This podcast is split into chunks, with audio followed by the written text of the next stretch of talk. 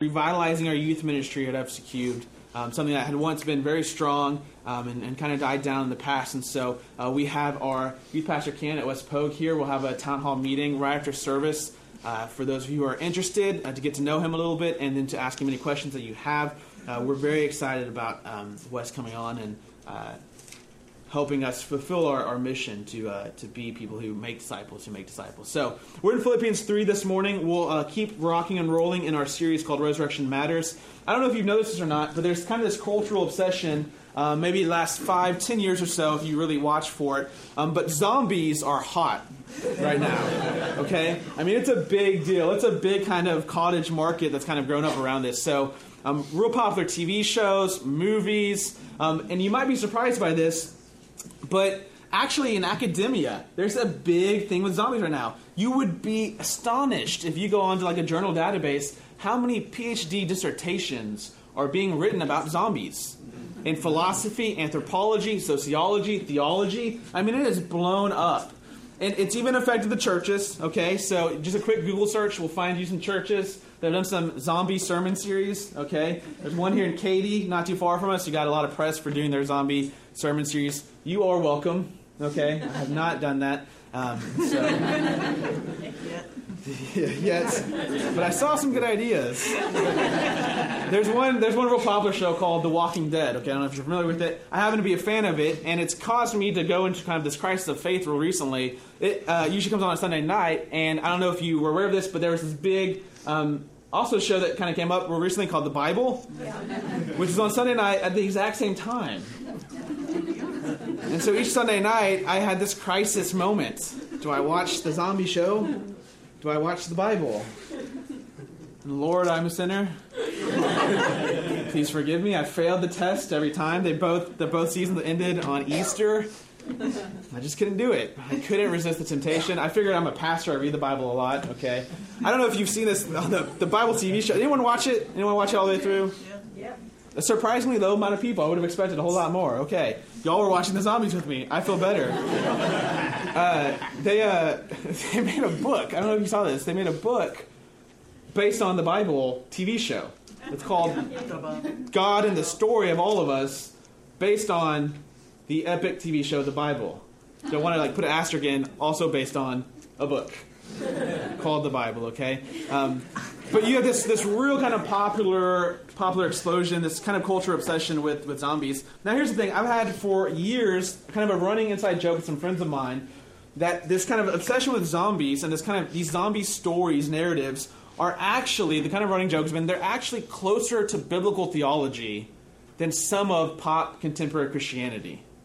Um, so we'll, we'll see what, what I mean by this. I'll kind of flesh this out as we go throughout the, the day here. Um, but zombies, uh, okay, people who come back from the dead, right? They were dead, now they're alive again. Well, if you read through the scriptures, I mean, if you were to walk kind of just first page to last page, you'd find a whole lot of stuff about dead people coming back to life. I mean, a lot of stuff about dead people, like bodies coming out of the ground, out of tombs, and coming back to life. It was a big part of Jesus' ministry He'd raise people from the dead. It was a part of the apostles, the early apostles' ministry. They'd raise people from the dead. And I don't know if you, you were aware of this, but in Matthew's version of the Good Friday story, in Matthew 27, when Jesus dies, okay, he's hanging on the cross. When he dies, remember the veil is torn? Most of us are probably familiar with that detail. But are you also familiar? Um, when that happens on Good Friday, a whole bunch of dead people come back to life in Jerusalem goes the story in Matthew, and they walk around Jerusalem alive again. I mean, it's kind of this. It seems kind of weird sci-fi to us. You're, there's the Abraham Lincoln Vampire Hunter, right, where you take vampires, you go into history. I can't believe no one's done zombie Rome, okay, Jerusalem, first century. That's right there. That's low hanging fruit, okay? Um, from Good Friday, there are these Friday resurrections. There's a whole lot in the Bible that makes it seem like what God's interested in doing in the world has to do something with dead people, like actual dead people coming back to life, like actually coming back to life. And I think we may have kind of missed that. Now, there's big differences, okay, between zombies and between what the Bible will talk about with resurrection, resurrection from the dead. For instance, zombies are bad characters, right? They come back, they don't have souls. They come back to attack and to destroy. Whereas in, in the Christian, the biblical story, resurrection is always joyous. It's a victory. You come back to more life, to fuller life, to a victorious kind of life. So, what does zombies have to do with anything? Okay, well, we're in a series called Resurrection Matters. We've been walking through this for the last few weeks, um, and we're trying to explore all the different ways that Jesus' resurrection matters for our lives. Because what we've noticed is that the contemporary church has kind of pushed the resurrection off to the side, and we've majored on the cross. So, in fact, if you really paid attention, you could probably listen to gospel presentations where all you heard about was that Jesus lived a sinless life and died on the cross for you. And no one even mentions that he rose again from the dead. As if you could, you know, be a Christian, this, this was all possible without a resurrection. We've kind of shifted it off, and, and we've been exploring why and how and what that causes when you when you lose sight and focus on the resurrection of Jesus, and then you, you focus on the cross. I mean, even if we had to be honest, a lot of Easter Sunday sermons were probably about the cross just a few weeks ago. We've, we've really majored on the cross and we've kind of lost the focus on the resurrection. So we're just exploring, we're just teasing out a few ways that Jesus' resurrection, when he rises from the dead, that that matters for you and I. So here's what we'll do this morning. Here's the, the exploration we'll, we'll go on this morning. I'm going to argue, and we're going to look at the scriptures, that Jesus' resurrection matters. One of the reasons it matters is because what happened to Jesus on Easter Sunday is what's going to happen to his people you and I, when he returns. So we're saying again, what happened to Jesus on Easter Sunday, when he was dead in the ground, came out of the ground, was alive again, according to the scriptures, is what's going to happen to his people, to you and I, when he returns at his second coming. In a sense, when you see Jesus rise from the dead on Easter Sunday, you're seeing your future. It's like a, a preview of coming attractions. Easter Sunday is not just about Jesus' body, it's about our bodies. Easter Sunday is our fate, it's our destiny.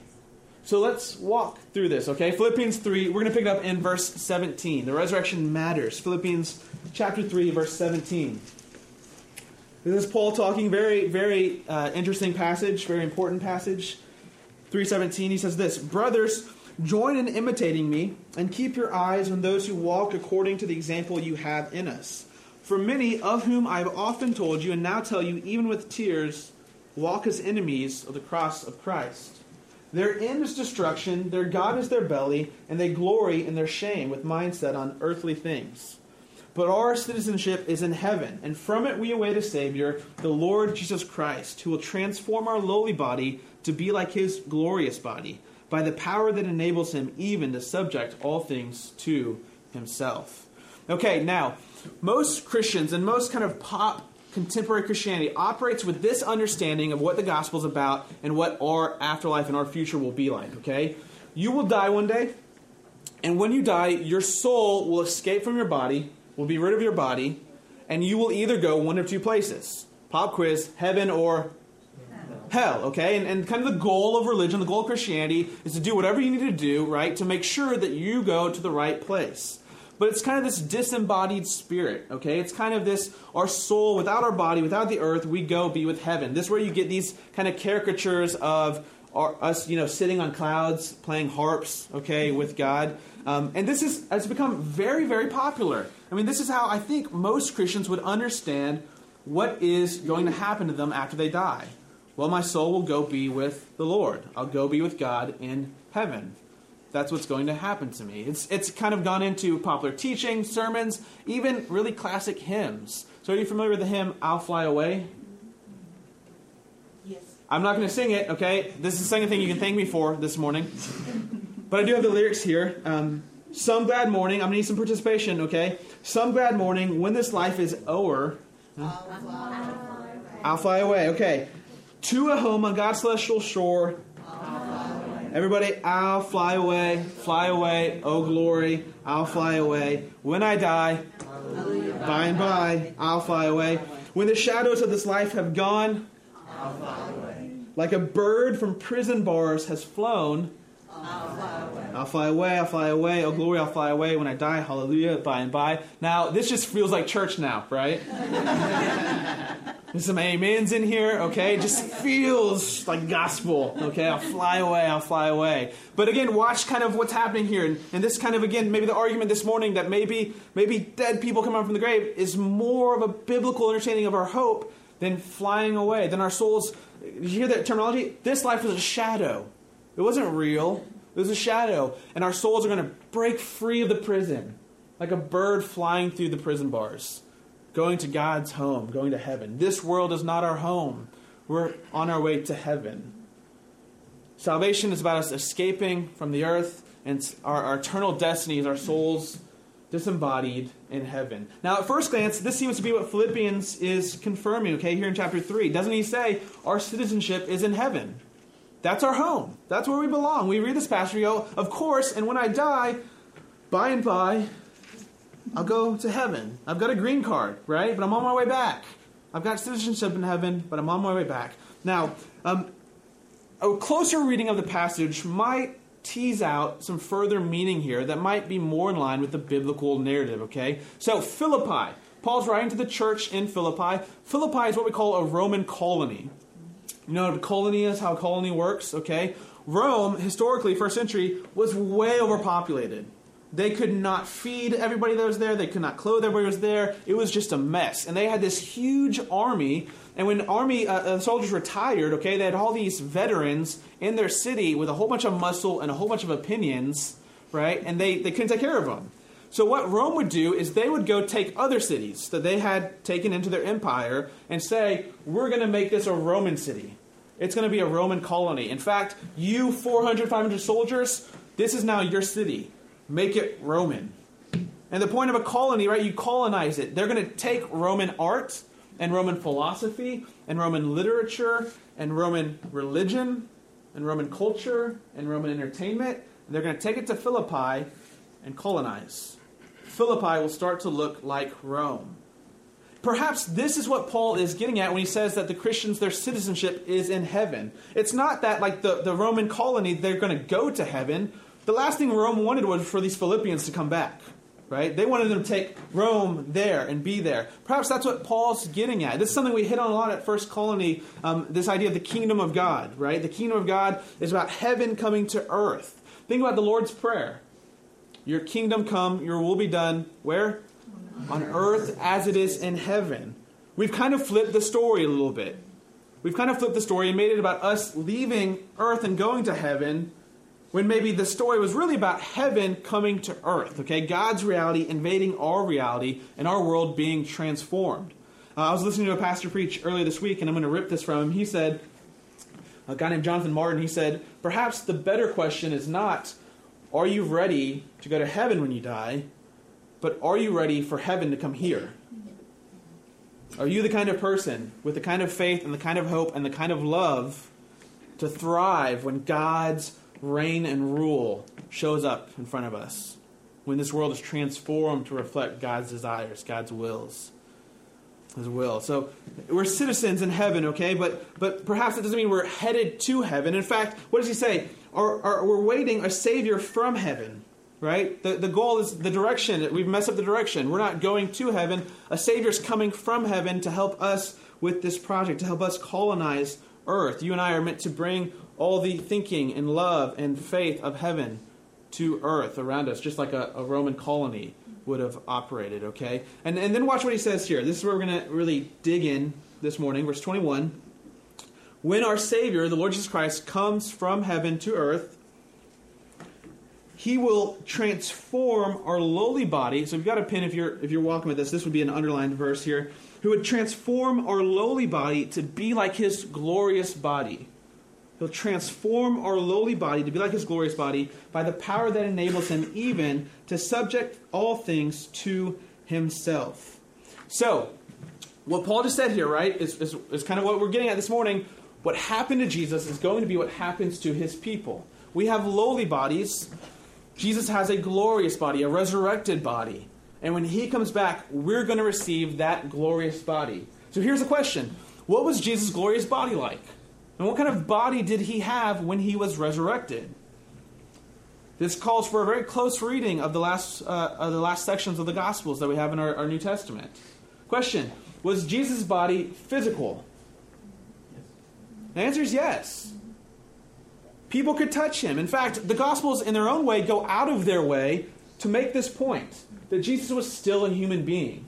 He still had a body. You could touch him. Okay? He wasn't a ghost. He's not a spirit. So ghosts, right? They don't have matter to resist against other matter. If you dropped a pin, it just go through their hand to the ground, right? This is Ghost 101, all right? We're getting good stuff in this morning.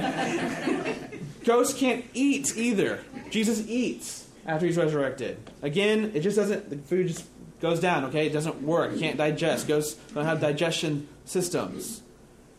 Jesus had a body though.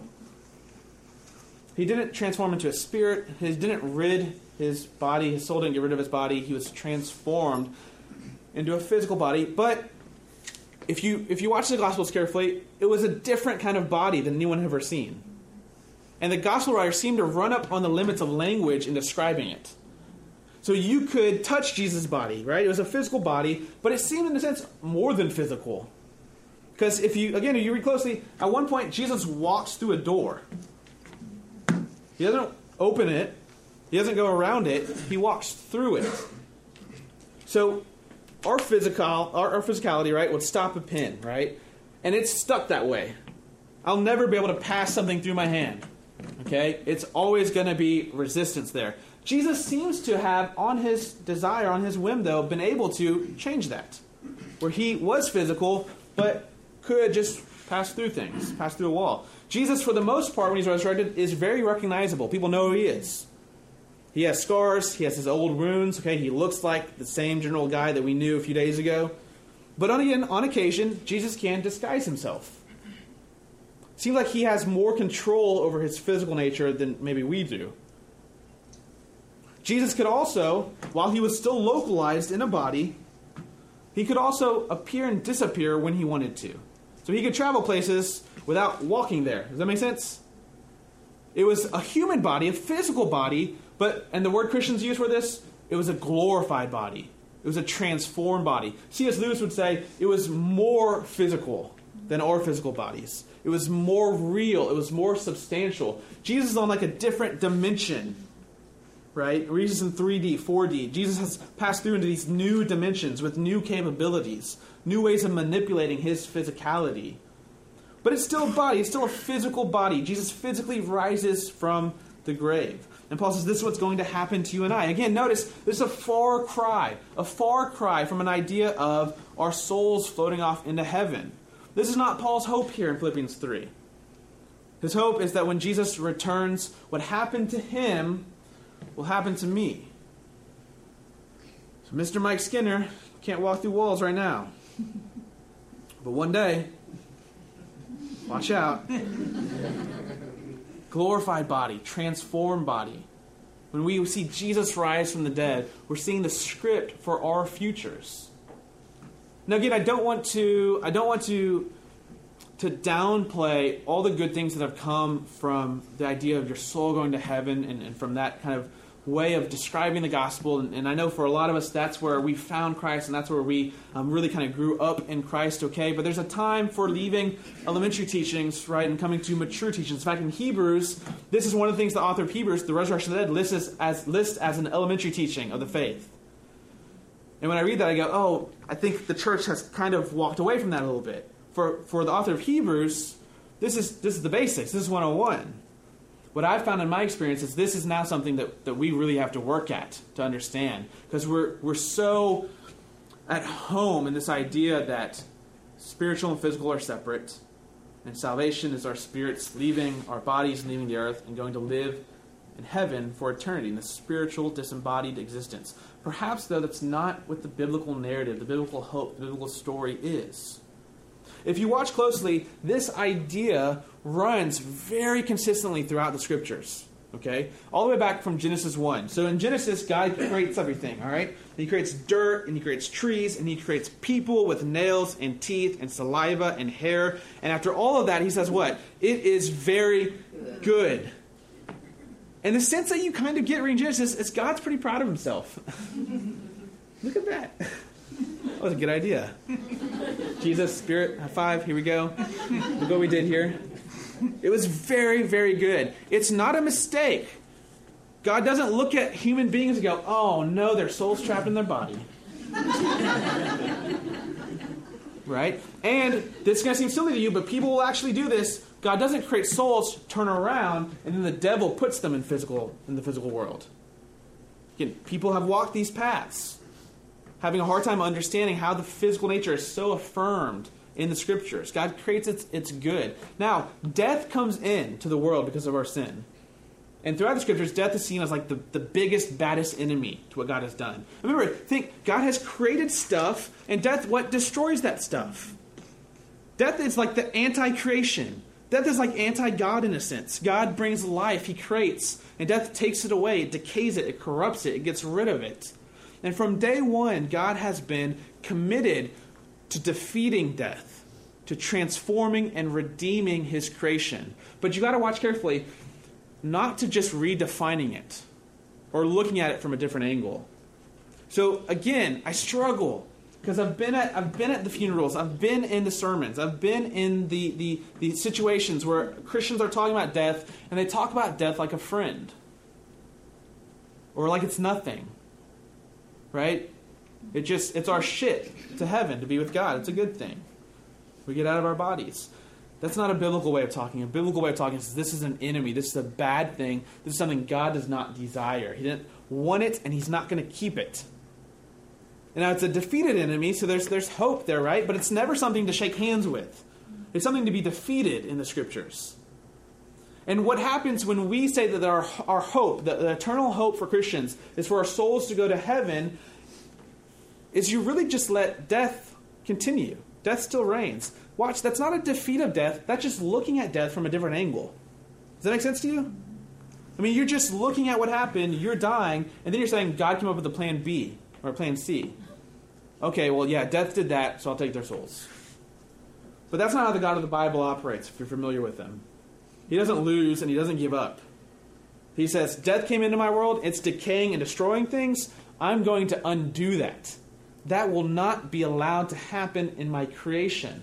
And so, the biblical consensus on this idea, the resurrection of the dead, that God's people would be physically, bodily raised, that death itself would be overturned, undone, it would work backwards, is so consistent throughout the scriptures that I had 38 passages written out. I was going to read them to you this morning. But I'm not. This is the, if I'm counting, third thing you can thank me for. Okay, but it's very consistent throughout here. Daniel 12, okay? Um, there'll be a resurrection, some to life, some to shame. Isaiah 26, Ezekiel 37, even in Psalm 16 a little bit. There's these glimmers in the Old Testament. You should know, Old Testament doesn't talk a whole lot about afterlife, but the resurrection's still there. The Jewish people who read the Old Testament have a firm belief in the resurrection of the dead. They think this is what's going to happen. God's going to come back and raise his people to new and bodily life. When you get to the Gospels, you see Jesus assuming a belief in the resurrection of the dead. In fact, be careful here. If you don't like my message, you go away saying, I don't believe that, I don't buy it, okay, that guy's an idiot. Just be careful, because Jesus will argue against people who don't believe in the resurrection.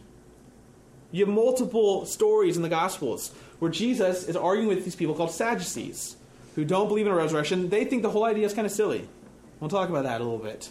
And Jesus goes back against them and says, Look, you don't know the power of God and you don't know the scriptures. God will raise his people. In fact, we're just going to flip a couple places. Go to John 5, though. I have discovered through years and years of schooling that it's always a good idea to see what Jesus thinks. He's kind of an important figure. Took me a while to figure it out, okay, but if you want to, you really want to know what's going on somewhere, it's always good if you can see Jesus talking about it, teaching about it. Okay, so John chapter 5, we're going to read verse 25 through 29. This is Jesus um, talking, teaching. John 5, chapter or verse 25 through 29. Get ready for this. This, if you if you're not familiar with this, this is uncomfortable to you. This is going to surprise you. Truly, truly, I say to you, an hour is coming and is now here when the dead will hear the voice of the Son of God, and those who hear will live. Verse 26. For as the Father has life in himself, so he has granted the Son also to have life in himself. And he has given him authority to execute judgment because he is the Son of Man. Verse 28, here we go. Here's the, here's the shot. Do not marvel at this, for an hour is coming when all who are in the tombs will hear his voice and come out. Those who have done good to the resurrection of life, and those who have done evil to the resurrection of judgment. Now, again, if you're not familiar with this, right, if, if you've just kind of listened to the classic contemporary Christian sermons for a while, this sounds very sci fi to you. People are in tombs, the Son of God's going to call out in a voice, and then these tombs are going to start to open up. And dead people will start to rise. Again, some to life and some to judgment. They'll be sorted out those who are in Christ and those who are in Adam. It's a very consistent theme throughout the scriptures. Flip to the last uh, Romans 8. This is the last place we'll flip until we flip to the place where we'll end. Romans chapter 8. This is also a pretty key passage. Uh, Romans chapter 8. We'll pick up in verse 9. Romans 8, verse 9. Paul says this You, however, are not in the flesh, but in the Spirit, if in fact the Spirit of God dwells in you. Anyone who does not have the Spirit of Christ does not belong to him. But if Christ is in you, although the body is dead because of sin, the Spirit is life because of righteousness. Here we go, verse 11. Here it is. If the Spirit of him who raised Jesus from the dead dwells in you, he who raised Christ Jesus from the dead will also give life to your what? Mortal bodies. Mortal bodies through his Spirit who dwells in you. The same thing that's happening on Easter Sunday when the Father, through his Spirit, raises Jesus from the dead, Paul says will happen to his people. We'll be in the tomb, the Spirit will work, we'll be alive again. Our mortal bodies will receive life, just like Christ's mortal body received life. Um, you could go to verse 18, very famous passage. I consider the sufferings of this present time are not worthy comparing with the glory that's to be revealed in us. The creation waits with eager longing for the revealing of the sons of God. We'll talk about this next week, okay? Creation, how creation itself is affected by the resurrection. It'll be uh, worth your time, I think. We'll maybe talk about your uh, little pet puppy that you've always wondered if you'll see again. Got theories. Okay, verse 20. For the creation was subjected to futility, not willingly, but because of him who subjected it, in hope that the creation itself would be set free from its bondage to corruption and obtain the freedom of the glory of the children of God. We know that the whole creation has been groaning together in the pains of childbirth until now. And not only the creation, but we ourselves, who have the first fruits of the Spirit, groan inwardly as we wait eagerly for adoption as sons, the redemption of our bodies. Not as we wait for our souls to fly like a dove out of prison bars right to heaven, but while we wait for our bodies to have happened to us what happened to Jesus on Easter Sunday. And this is such a consistent theme throughout the scriptures. I mean, it's so, it's such a coherent theme throughout the scriptures. So in Revelation, if you were to turn to the last few chapters of Revelation, 19 to 22, you'll see the same thing. Everybody's resurrected, some to life, some to judgment. The early Christians spoke with one voice on this issue the Apostles' Creed, the Nicene Creed, the two most widely affirmed creeds in the Christian faith. Both say, We look forward to the resurrection of the dead, for the life to come. So the last place I want to camp out with you, okay? 1 Corinthians 15. 1 Corinthians chapter 15. I promise you we'll end here, we'll camp out here. So here's what we're saying this morning, okay? The resurrection matters. Because what you see happening on Easter Sunday is what, what you're going to see happen to, to you and I. Verse 20 In fact, Christ has been raised from the dead the first fruits of those who have fallen asleep. Now, this word first fruits is interesting. I'm not a farmer or the son of a farmer, okay, so I had to look this one up.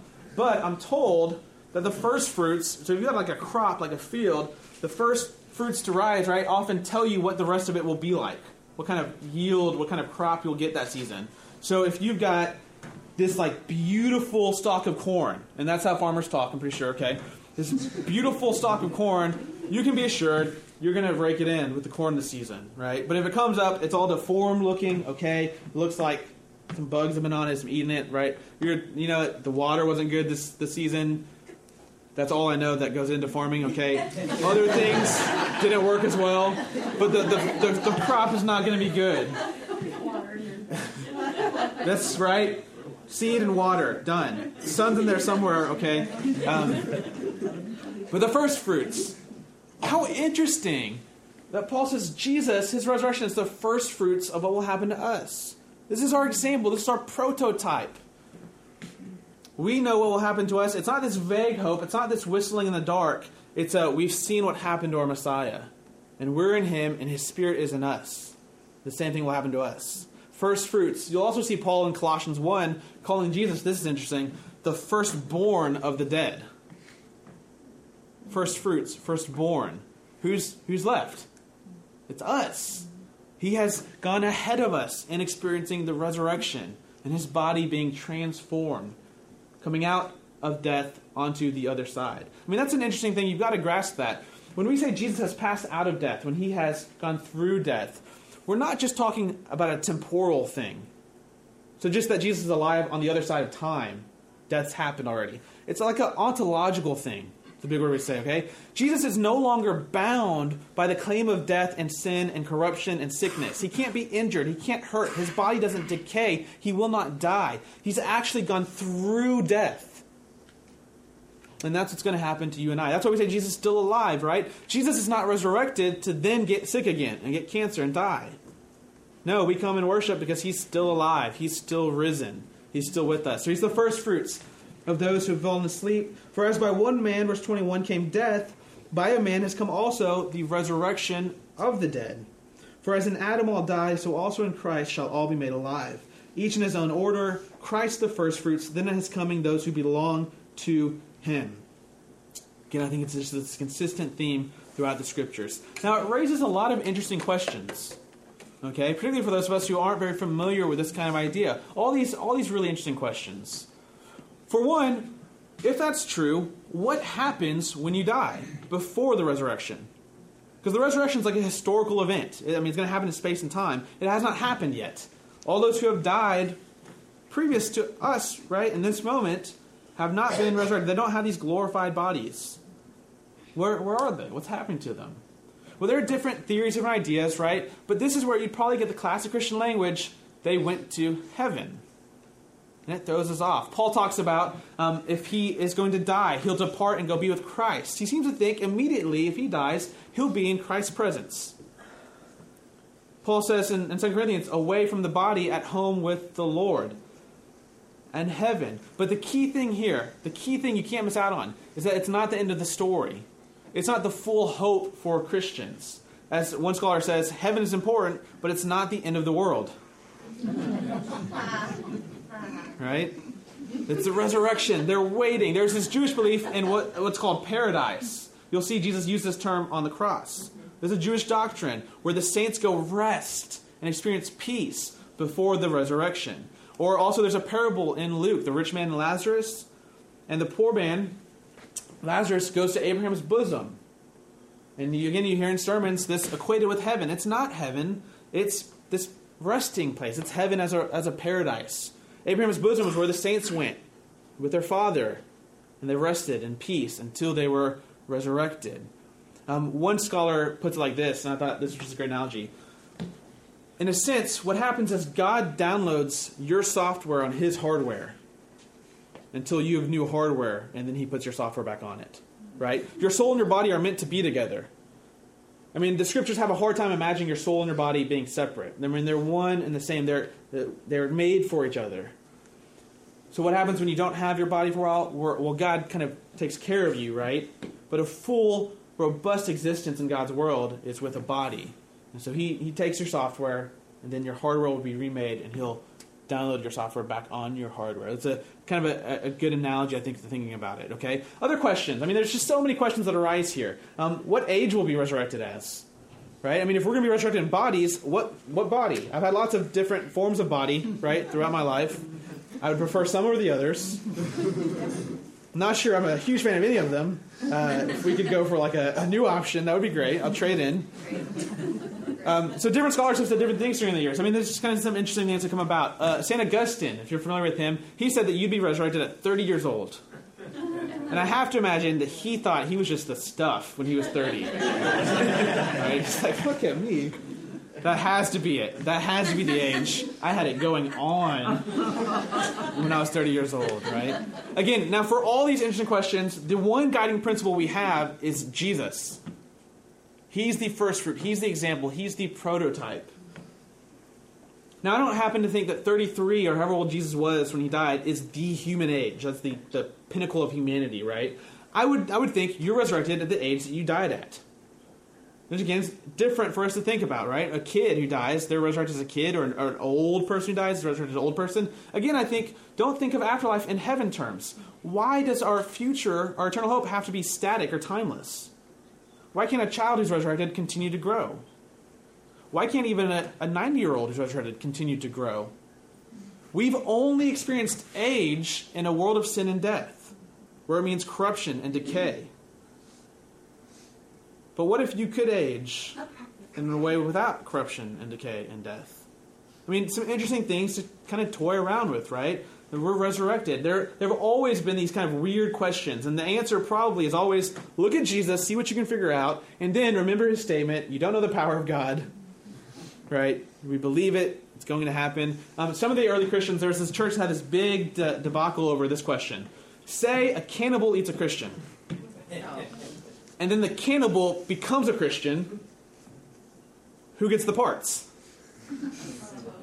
And they, they had this big debate over this, right? Because they're trying to work out what's going on. Again, I think Jesus would say to them, You don't know the power of God, okay? It's going to happen, it's going to work out. Don't worry about it, okay? He'll figure out which parts of the matter go where. Um, the Sadducees will come up with these weird, weird silly situations to Jesus to try to, to, to, disprove the resurrection. If you remember this in Matthew, the Sadducees come up to Jesus and go, Say a woman was married to seven brothers. Not all at the same time, okay? But if a brother dies, right, it would be your responsibility in the first century to marry his wife, to take care of her. Well, think about the resurrection.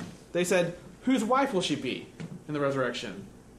So we're resurrected, the trumpet goes, we're out of the tombs. Hey, baby, what's up? I missed you. Good to see you what, who are you talking to? That's my wife. no, I'm sorry, you died. That's my wife. No, that's my wife. And my wife, and my wife, and my wife. It's an awkward first reunion, okay? the Sadducees had all these different situations that they came up with that said, this is just a silly idea. And again, Jesus' response, you don't know the power of God, and you don't know the scriptures. But what happened to him will happen to us resurrection. Um, so there are all these, these different questions. And, and yes, there are some texts, there are some verses in the Bible that make it seem like it's not all about the resurrection of the dead, okay? Um, we don't have time, because I'm already out of time, we don't have time to run through all those. I would say this when you come across a text that makes it seem otherwise, it, it seems spiritual, your soul going to heaven, just remember the overarching biblical narrative. You got such strong evidence, such comprehensive evidence at all times in the biblical narrative pointing toward resurrection, and you have Jesus' resurrection. And so those texts can be explained, okay? I'd be happy to do so if you want to talk personally. I just don't have time to do that this morning, okay? So, so what? What's the difference? What difference is there between believing in the resurrection and believing in your soul going to heaven? How does it really matter in your life? I think it does matter a great deal. I think the resurrection is not a peripheral Christian belief, um, it's a central Christian belief. Without it, everything falls apart. It's not like a, a, a motorized window on the car, right? It's the engine itself. You can take or leave the, the window, but you have to have the engine for things to work. I think that's how the resurrection is. I think it's such a core belief of Christian um, faith and practice because it's so linked up and central with Jesus' resurrection. So I'm going to give you four things, okay? Four reasons why the resurrection of the dead matters why this affects us in our daily lives. Number one, this might be interesting to you, you might not have thought of it this way how we treat dead bodies. In the early church, one of the ways that the resurrection of the dead had a practical application was in what do we do when people we know die? How do we take care of their bodies? Um, so, Augustine, St. Augustine, the same saint, said this. He said, The care for the bodies of our dead is an affirmation of our firm belief in the resurrection. Now, what the, the Christians would do, and most Christians still do, is they bury their dead, okay? They take care of their bodies. They don't destroy them, they, they take care of them, they make them nice. They bury them facing the east. Why the east? The belief is Jesus comes back to Jerusalem. And where's the voice going to come from that rises us from the dead? From the east. We want to be ready. You don't want the extra step of turning around, okay? You just want to be ready to come out and be there for Christ. All right? Now, a practice has come into our culture from Eastern religions called cremation. Okay, it was unknown to the world, the Western world, really about hundred years ago. It was very, I mean, it wasn't a big deal. Now, please hear me carefully. I am not saying that God cannot resurrect someone who's been cremated. It's silly, right? You don't know the power of God. You can't play those kind of games. And I'm not saying, although there would be some Christian groups who say this, I'm not saying that cremation is heretical or is an anti Christian thing. I am saying, watch how cremation reflects what we believe about the afterlife and shapes it subtly. If we don't believe our bodies will matter in the future, right, we can do what we wish with them now. I mean, we can just destroy them, we can get rid of them. But if we really have this firm hope in the resurrection, a Christian witness to that throughout the years has been burial. And burial facing the east, how we treat our dead. Uh, as, as one author put it, our bodies aren't ornaments, according to Christians. You can't just do with it what you'd like. The body is central. Um, so, point number one, how you treat your dead. Point number two, um, the importance of your bodies. So, Christians are just now getting around to this idea that your body is important. It's not just some kind of abstract soul inside of you that's important. How you treat your body is important. Think about the fact that in the scriptures, gluttony is a big deal sin. I mean, it's a big deal sin.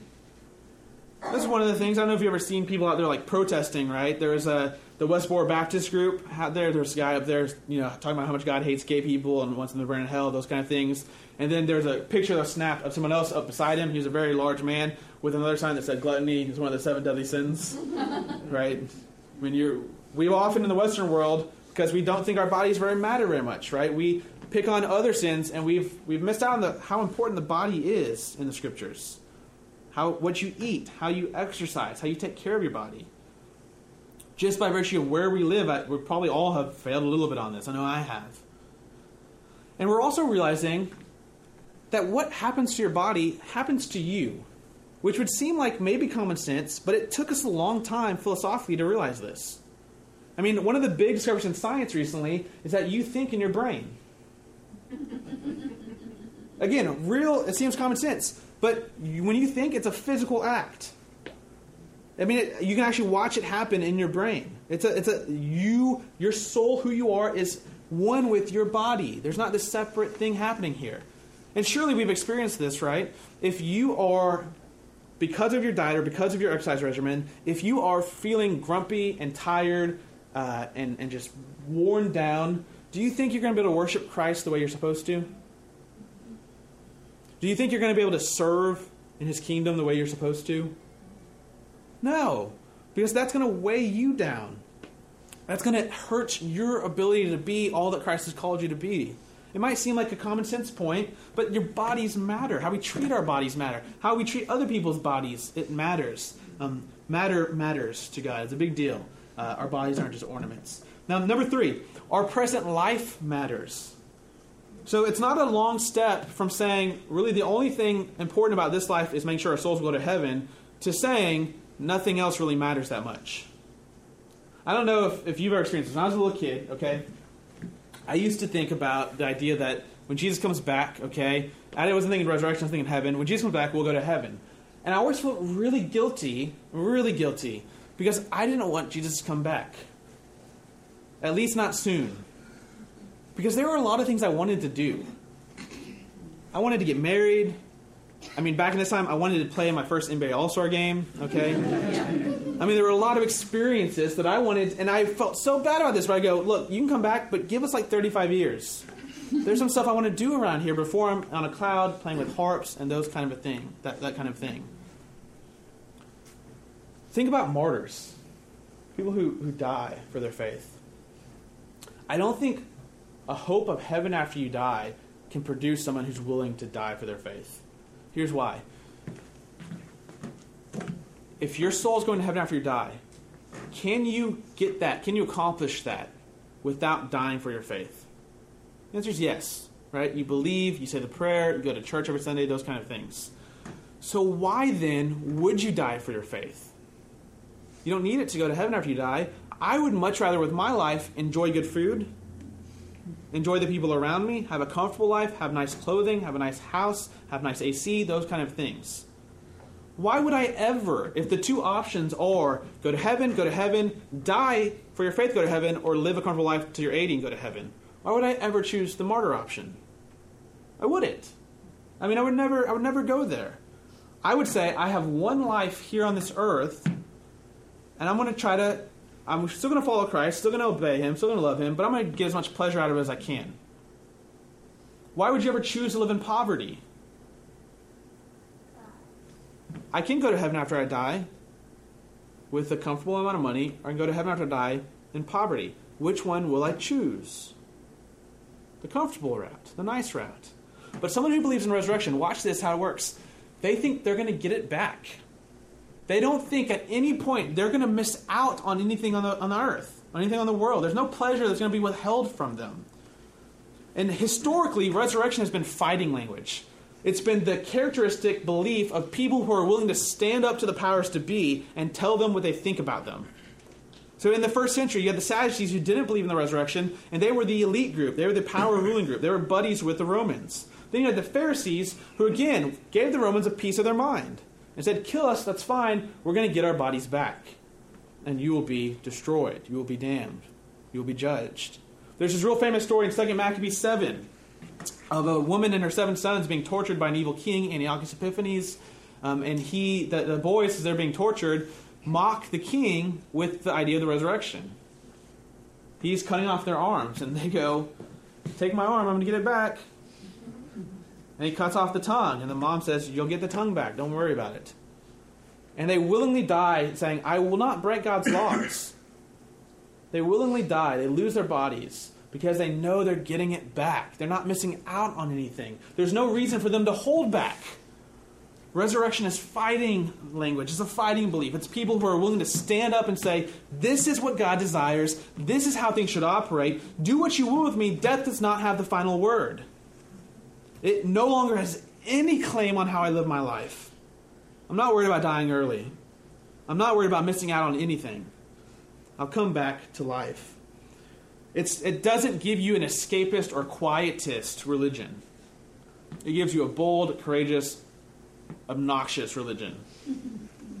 Where you go to the powers that be who have the threat of death over your life and you say, Do what you want with me, but here's what I'm telling you and here's what I'm going to do. I'm not worried about it. Our present lives matter. Resurrection gives us the fuel to act like that, to really not be concerned at all that we're going to miss out on anything. The last point, number four. You and I need hope. If you've never experienced the weight of death on your life, in the past, right now, I can tell you, you, you will probably one day. It's coming for you. I mean, it's gonna, it's, it's gonna, it's gonna press in on you. And what God has given us to endure that weight is this belief in death's destruction, the defeat of death, not a redefinition of death or a different angle of death, but it's absolute, utter defeat. I mean, think about, I mean, just, it's just been a crazy week for Americans. The Boston, Boston bombing, a whole bunch of other stuff happening if you really think about it, it's just a small experience what the whole world experiences on a more regular basis than we do. And I'm thinking about how could a Christian possibly say that there's good news when that stuff is happening? I mean, how could someone involved in that, who lost a leg, go to church and worship? How could they have family in church right now? I don't think the promise that they'll go to heaven after they die is all that good of news. It says nothing about what death has already done to them. It just says, well, we'll make it out on the other side. But until then, we're death's play toy. But a biblical hope would come and say, hey, that will be taken care of. That will be overturned that act of violence and destruction will be undone. God will raise life where there was no life. Resurrection allows Christians in a world of darkness not to say, let's strap on our seatbelts and hope we get on the other side, but to say, there is life. We're not going to avoid death or get a plan B to death. We're actually going to experience victory over death itself. And that creates worship. And that creates hope. And that will help us endure those times when death weighs in on us, when suffering and pain weighs in on us. And again, and, and this is so vital, our hope, our eternal future hope, is not, again, just whistling in the dark. It's not this vague, amorphous hope. It's a hope of people who have seen a man raised from the dead, who they called king, and who they believe are, they're in. We're in him. We're in Christ. What happened to him will happen to us. And his spirit is in us. It's the hope of people who know the risen one, who come every week to celebrate his resurrection. It's the hope of those people who say, What happened to him will happen to me. When I see him rise from the dead on Easter Sunday, I'm seeing my future. I'm seeing my script. I'm seeing my fate. And the resurrection, Jesus' resurrection, and our resurrection, it matters. It matters. Let's pray together. Father, we love you. We thank you for the uh, time you've given us this morning. I pray that you would um, just be with us. I pray that you would uh, continue to speak into our hearts, into our lives. I pray that you would form us and shape us into the kind of people who live grave defying lives, who live lives not determined in any sense um, by the threat of death, um, by the prospect of suffering and pain. Because we know a God who's defeated death. We know a God who's looked it in the face and said, No more. And we, we in hope wait um, for our experience of that. We know that we're in Christ. His Spirit is in us, and the same Spirit who raised him will raise us. Father, we pray that you would send us out powerfully and boldly and courageously into your world to bring heaven to earth, to colonize without any fear of what may happen to us, without any fear of what we might miss out on. We are yours and you are ours.